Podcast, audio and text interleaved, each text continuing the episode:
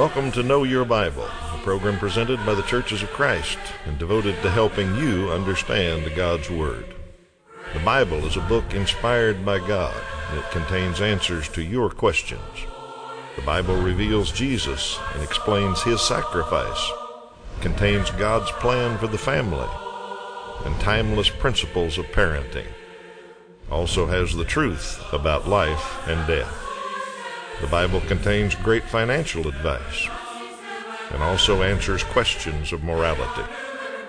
Join us as we look for answers to your questions and help you know your Bible.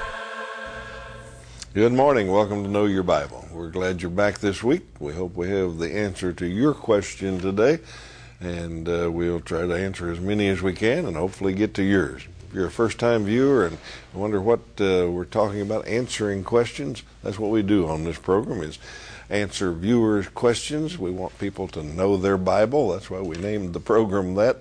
And we want to encourage Bible study. And we found the best way to do that is just let people tell us what they've always wondered about or what they don't understand. And then we'll try to explain that. And maybe you'll know a little bit more about your Bible, and maybe you'll want to study your Bible a little bit more. So that's the way we do it. There's a phone number and a website at the bottom of the screen. Use those anytime you want.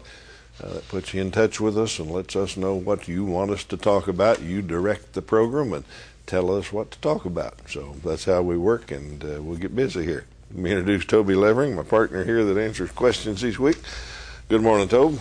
Hi, Steve. So welcome back to the show, and I know you're studied up and ready to go, and I know our viewers are waiting for their first question, so they see if they know this little bit of Bible information. Today's question for our viewers is, what two books of the Bible are named after women? Out of the 66 in the book, there's two of them that are named for women. I'll give you the answer to that at the end of the program, see if you and your family know that one. I think you drew the first one, and sounded like a fun one here. Well, discuss the mark of the beast. We say, as we get on this program, all sorts of questions. I'm getting a question that I have never had before, so we'll just look at it together. They say, how does the mark of the beast in Revelation 14 relate Exodus chapter 13, verse 9? And I'll be very honest, I had to look and do some digging to try to figure out what this pertains to. My answer directly is that they are not directly related. The idea, let's look at what they're talking about so we can clue in some of our other viewers who were maybe a little bit confused. Exodus chapter 13, verses 7 through 9.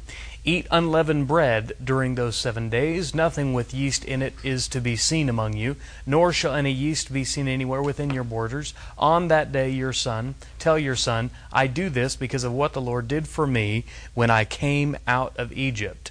This observance will be for you like a sign on your hand and a reminder on your forehead that this law of the Lord is to be on your lips, for the Lord brought you out of Egypt with His mighty hand. Now, I believe the phrase here, a sign on your hand and a reminder on your forehead. Viewers reading along and they say, on your hand and on your forehead, that sounds like something else in the Bible. And what they see, or what they're probably most likely reminded on, is the most famous, or rather infamous sign, Revelation chapter 14. People get really concerned, and we've had questions about before, what is the mark of the beast? And we're going to look at this, Revelation chapter 14, verses 9 through 12. A third angel followed them and said in a loud voice, if anyone worships the beast and its image and receives its mark on their forehead or on their hand, they too will drink the wine of God's fury, which has been poured full strength into the cup of His wrath. They will be tormented with burning sulfur in the presence of the holy angels and the Lamb. And a viewer reads these two things and says, there must be a connection. The best connection that I can make, and it's really a stretch here, is in Exodus chapter 14, when God is reminding them, Exodus chapter 13, He's saying, remember the meaning of the unleavened bread. And in Revelation 14, The sign of the on the head and on the hand. We don't know what the mark was. I believe it was something that happened in the first century. I believe it was something the Christians of that time would have understood, and as John says at the beginning of the book, it was something shortly to come to pass. But whatever it was, you couldn't forget it. If it was on your hand, if it was on your head, if it was a literal mark, or even if it was a symbolic mark, it was something that you thought about all the time, and that you when you worked with your hands and you worked with your mind, it was always, you were always aware of it. And this is the idea of the head and the hand in Scripture. Jews wore scriptures on their arms and on their head. They called them phylacteries. And the goal was just to have God's word preeminent on your mind and in your hands as you work. But the two are not at all related. There are things as we read through the Bible and we think, oh, this is similar to that, and sometimes it's foreshadowing, sometimes it's giving us a picture of this, or, and there is a similarity, but sometimes it's just a kind of a coincidence, you might say. But there's no real application other than know God's Word well, and know it well enough that it's always on your mind and always in your hands and always everything you do. God's Word is a part of that. So, best I could take a stab at it. Very good. Not related at all, really. Just kind of similar in some ways. All right, you were asked a big question here. What are the duties of the Father, Son, and the Holy Spirit? To answer that fully, or to answer what they do, the whole concept of them having duties seems a little strange to me. When you're God, I'm not sure you have duties. You can kind of do whatever you want. But what do they do? Probably a better way to word the question. What are the roles of the Father, Son, and the Holy Spirit? What do they do, each of them, if they're separate personalities within the Trinity? Let me start with this. They are so completely one that it's really hard to distinguish that only this can be done by this member of the Trinity. A lot of times, even the language of the Bible says different things. When it's talking about the Holy Spirit, sometimes it calls the Holy Spirit, sometimes it calls him the Spirit of Christ, sometimes it calls him the Spirit of God. So everything kind of gets mixed up since they're so closely one. And in creation and everything else, we could probably find some verses and say, well, I think Christ did this and Jehovah did this. And I think the best place to try to think about it is in the whole story of salvation. Do they have a role? Do they have a duty in salvation? In that area, I think we can say that it's kind of divided in a way we can understand it. God is the one who determined how we were going to be saved. It talks about the Father knowing from the beginning how he was going to save mankind from mankind's own sin. He planned that out. He had a way that it was going to happen. It involved the Son coming to earth and sacrificing himself. Okay, that was the plan of the Father. So he came up with how, and then Jesus implemented the plan by coming to earth. As a member of the Trinity, he gave up his godly attributes in some way and came to earth and humbled himself even to death on the cross, the writer says. So he implemented the plan in that sense. Excuse me. He carried out the plan, and the Holy Spirit then gave people the new spirit, gave them the new birth that Jesus talked about. You have to be born again, he told Nicodemus. And the Holy Spirit is the one that works that in us when we are baptized. But the other thing the Holy Spirit did was he reminded the apostles of everything Jesus taught them, and he supervised the writing down of the New Testament. So the Holy Spirit made sure that the plan and the implementation of the plan, Jesus' sacrifice, would be known about forever. He gave us the Bible, and in it we read all about that. We learn about what the Father had planned. We learn about how Jesus implemented and carried out the plan, and we're reading it because the Holy Spirit gave us the book to do so. So in that sense, I guess all those roles, duties are separate. Now, we could probably do that with other things besides the plan of salvation, but I think that's the best one to see some differences there in the members of the Trinity. So I hope that helps you understand the duties of the Father, Son, and Holy Spirit. Okay. Am I up next? Let's see here. So. You got okay. Some drug questions. All right. There. Yes. Does God? Viewer wants to know what does the Bible say about drugs? Okay. Well, when we talk about drugs in our world, there's two types. One is legal, prescribed by a doctor. It's for a medical condition. It's helpful. It's useful. It's purposeful. Product of science and so forth. And that's, you know, I think that's one thing. And then the other is illegal drugs that are not prescribed, and they're foreign substances that are cooked up or plants that are sniffed or snorted or whatever. And they're destructive. They're harmful. They don't help you in any way. And so when the person asks about drugs, I'm going to run with the assumption they're talking about the second category. We're not talking about a person on blood pressure medication, okay? But the Bible really doesn't say anything about drugs specifically. It doesn't say, never mentions the word drugs, and near as we can tell, doesn't reference it anecdotally or via command. So it gives us some principles. When we're looking for a subject and the Bible doesn't address it, then we have to step up and go, okay, what are the principles we're looking at? And does drug use, illegal drug use, violate any of those principles? Well, I think one is, first and foremost, you got to take care of your body. 1 Corinthians chapter 6, these verses will not be on the screen. 1 Corinthians chapter 6, 19 and 20 says, your body is a temple of the Holy Spirit. And that means you got to take care of it. That means you got to eat right. It means you got to exercise. It means you got to not put things into it that are going to harm it. And do damage to it. And most all of illegal drugs are illegal for a reason, because unbiased scientists have studied it and see there's a lot more harm that comes than good. And so certainly we're damaging the temple. Number two, this is a big one, letting something else control you, letting a foreign substance take over your mind where you lose self-control.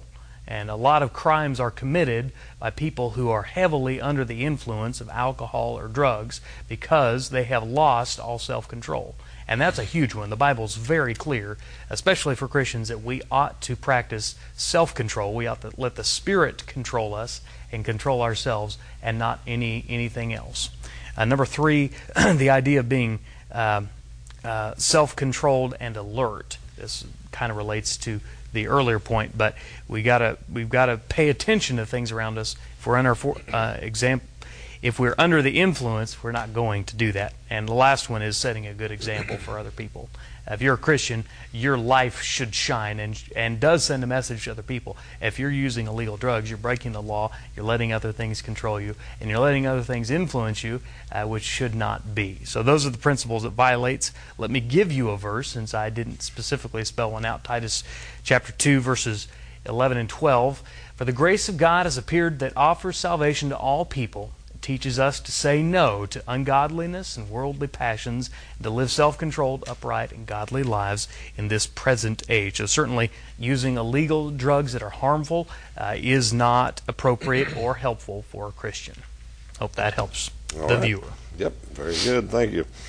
We'll talk about a good way to study the Bible for just a moment. I know we answer a few questions and hopefully help people know their Bible a little bit better by the time we're done with our half hour each week. But there's a lot more in the Bible. It's God's book. It's His message to us. And we encourage our viewers to study it themselves, read it themselves, and see what God has to say to them. We provide a lot of free study materials to help you do that. We're glad to send those to you in the mail. Don't charge you a penny for them. You don't even have to pay the postage to send them back and get them scored for you. But we've got a number of different courses. You see the first course on the screen now. It's just a good basic Bible study. It's not tied to any denomination or creed or anything else. It's just a study of the Bible, good basic look over the Bible, and we've got 8 lessons in it. Starts with explaining the difference between the Old Testament and the New Testament, which is essential to understanding the Bible. If you don't know the difference between those two, you're going to have some problems, but that's where it starts. Explains that to you, and you learn a whole lot about who wrote what and what's in the, when things happened, and just a great overview of the Bible. We've got old-time Bible students that call us and tell us, well, we really remembered a lot as we studied that. And we've got a lot of very new students that say, boy, that opened my eyes. I know what the Bible's about now. And they continue on through a number of more difficult or more advanced studies that help them really understand the Bible. So we provide all that. We just want you to know your Bible, and happy to help you any way we can. If that interests you, just call the phone number, log on to the website, say, I want that free course. Lesson number 1 will come to your house with a return envelope and a stamp on it, and you can just keep right on studying as long as you want with Know Your Bible study tools. So give us a call or log on. All right, interesting question here. What does the Bible, where does the Bible talk about threads in your socks? My minister says it's no worse to practice homosexuality than wearing the wrong socks. Well, we'll explain the threads in just a moment, but first let me express my sorrow that you have to attend somewhere. I assume you're forced to listen to that and can't leave for some reason. But if you get a minister that mocks the Bible like that and uses tricks like that to try to negate something that the Bible calls an abomination, I'm sorry for you. But let me, for those folks that don't have to listen to something like that, let me explain the trick that that minister is using and try to explain about the threads in the socks. All right, the technique, first of all, that this minister is using is taking something ridiculous in today's world and equating it to something very serious, homosexuality, and making fun of the whole thing. Okay. That minister knows very well the difference between the Old Testament and the New Testament. He knows the Old Testament is not in effect today. We don't have to follow the old dietary rules and everything else that the Israelites did, but they want to get around somehow the clear teaching of the Bible that homosexuality is wrong. So they'll say something like, well, the Bible also says you can't eat pork, so homosexuality is no worse than eating barbecue. Okay, well, they're making fun of things there. They're equating two things that aren't equal and ridiculing it. Now, this viewer, as minister, has picked threads in your socks, which I'm not really sure it says socks in there. I didn't find that. But it does talk about cloth, and it's very, I'll give you the verse that he's talking about, Deuteronomy 22:11. Let's look at that. The Israelites were told, you shall not wear cloth of wool and linen mixed together. So don't wear any cloth that's got wool and linen mixed in it. Now today, on a superficial level, that sounds silly to us. You know, why does God care if you mix wool and linen? Well, a little Bible study helps. If you read the Old Testament a little bit, you'll find out that this wool and linen mixture thing was what the priests wore. It was a special cloth. It set them apart. And so God told the common people, you don't wear that cloth. That's for priests. They're a special set of people, and you don't dress like them. Okay? Now, we understand that today when you say it like that. There are laws against dressing up like a policeman. You can't put on a policeman's uniform and go walking around and telling people what to do, because they'll think you have the authority of a policeman. Well, you don't. Only policemen have that authority, so we don't wear their uniforms. Exactly what God was saying. Priests are special. Their uniform, their wool and linen mix, set them apart. You don't dress like that. Okay? Now, so that's not something to be made fun of. That's not something to be made mocked. It was a law that God had for people, and it makes perfect sense. Now, this viewer's minister takes that, equates it to homosexuality, and makes fun of the whole thing. The difference is homosexuality is condemned both in the Old Testament and the New Testament. New Testament Christians, God doesn't tell me anything about what kind of socks I can wear. Okay? It's just not mentioned. Well, he does mention homosexuality and says that's bad, that's wrong, it's an abomination, it's a sin, and it condemns people. So I'm sorry your minister uses that childish technique to try to teach you something that's wrong, but that's what that means. That's what the threads in the socks thing is. You can wear wool and linen socks all you want. They don't sound very comfortable to me, but you can you can wear them all you want. It doesn't have anything to do with anything today. All right, Toby, why don't you take one here? And on that question, it just disheartens me that, you know, like you said, that someone treats so poorly the Word of God. And, you know, I just would want to encourage that person. If, you know, find a Church of Christ near you and find a group of people who cut the word straight, and or sign up for the Bible correspondence course. And, you know, that's so much of what we teach on this program is context, helping people understand. Well, and maybe I was a little harsh there on some of that, but anybody that knows anything about debate knows that when you resort to tactics like that, that means you haven't got a good argument. Right, exactly. You know, if you've got a good argument, you argue the case. Right. You argue the point. You make good points about what your position is. When you can't do that, which you can't because the Bible's so clear about homosexuality being wrong, then you resort to tricks like that to sway the crowd a different direction. And if they don't know about wool and linen, that might work. You know. Yeah. Well, just the idea of mocking the Word of God is, you know, the viewers on this program appreciate the Word of God, and I'm glad we were able to help them with that. So next question, a viewer wants to know, does God understand when someone is physically unable to attend worship? My answer to you is yes, God absolutely understands. If you're watching this program from home, you have physical problems that prevent you from getting out. Steve and I get approached by people all the time who say, I love to watch your program. I'm not able to attend. I have physical problems that prevent me from doing so, and we hear from them via letters and emails and so forth, and we're glad that we can provide this. In terms of attending worship, there's probably two extremes. One is kind of a legalistic mindset. I gotta be there every time the doors are open, and God's up there checking the attendance list, and if I miss one time, He's gonna drop the hammer.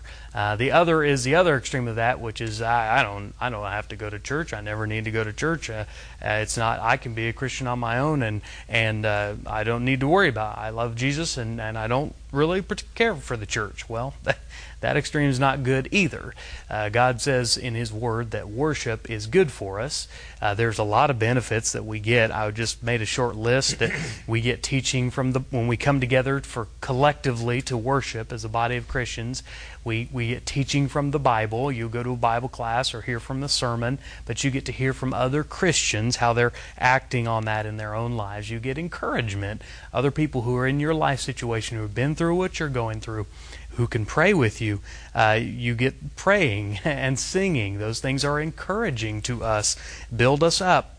Fellowship, just having relationship with other Christians and being with each other and for each other as you go along through life's journey. Serving one another. You hear about opportunities where people have need or people need help or people are wondering some things. You can serve them by being there. Of course, the opportunity to give to the local needs, to the church there so they can minister and do mission work and all of that. And the partaking of communion and doing that each first day of the week. Lots of good things come from corporate worship. And so if you're a person who, you know, you're just kind of like, well, I love Jesus, not the church. You know, Jesus said Jesus is the head and the church is the body. You know, you can't have the head without the body. You can't have the body without the head. You got to have both. So if you're able to go, you should know what a benefit and a blessing it is to worship with a God-centered, Bible-believing, Bible-teaching church. And that's truly a blessing. Now, Unlike our viewer, if you're in a situation where you just physically can't, God absolutely understands. And the beautiful thing is, we've got television, we've got internet. At Northside, we have live streaming. Folks that are stuck at home, stranded at home, unable to get out, are able to worship even though they physically can't be there. They can still gain the benefits of corporate worship. So let's look at 2 Corinthians chapter 4, verses 16 through 18. We do not lose heart, though outwardly we are wasting away, yet inwardly we are being renewed day by day. For our light and momentary troubles are achieving for us an eternal glory that far outweighs them all. So we fix our eyes not on what is seen, but on what is unseen. For what is unseen is temporary, but what is seen is temporary, but what is unseen is eternal. So I hope that helps, and I hope it's an encouragement to you. All right, thank you, Toby. The viewer wants to know why, or does the Bible mention black people? Why does the church not teach about racial acceptance? Well, let me do the first one first. Does the Bible mention black people? This may amaze you, but not really. The Bible doesn't talk about races. The Bible talks about humans. It talks about mankind. It talks about all of us being one. Now, it does talk about tribes and people with different religious, the pagans and all that. But it doesn't talk about races in any way. Let me give you three that might be black, and that's the best I can do for you here. Three different people in the Bible that probably were black. Zipporah, Moses' wife, it says she was a Cushite, and Cush is an old name for Africa, so she was probably black. The Queen of Sheba says she came from the south. She was probably black. And the Ethiopian eunuch in Acts chapter 8 was from Ethiopia. A pretty good conclusion. He was black. But the Bible doesn't say so. The Bible doesn't mention that about any of them. It's just man's conclusions. So the Bible does not talk about black people. Now, the second part, why does the church not teach about racial acceptance? I disagree with that. I think the slave trade in England was stopped by Christian principles and Christian men and women. I think the U.S. slave trade was also. I think the U.S. civil rights movement was led by Christian pastors and people of Christian background. I think the church has had a lot to do with racial acceptance, and I'd take a little exception to that person's contention there. But the Bible talks about us all as humans. We're all one. All right, let me take just a moment and invite you to visit a Church of Christ near you. Let me mention two today, the one in Oxford and the one in Pratt. Steve Triplett preaches out there. I know you'd enjoy hearing him and visiting with the folks in Pratt. Both great places. If you live in one of those communities, drop in and tell them you heard about them on Know Your Bible. If you're looking for a church home, you'd be warmly welcomed at any of those places and any Church of Christ in whatever viewing area you're in. Let's answer our trivia question today, and it was about what two books of the Bible are named after women. And what those two were, Ruth and Esther, are the two out of the 66. We're glad you've been with us today. Don't have time for any more questions, but we'll come back next week and try to knock a few more of them off. Until then, we hope you have a great week.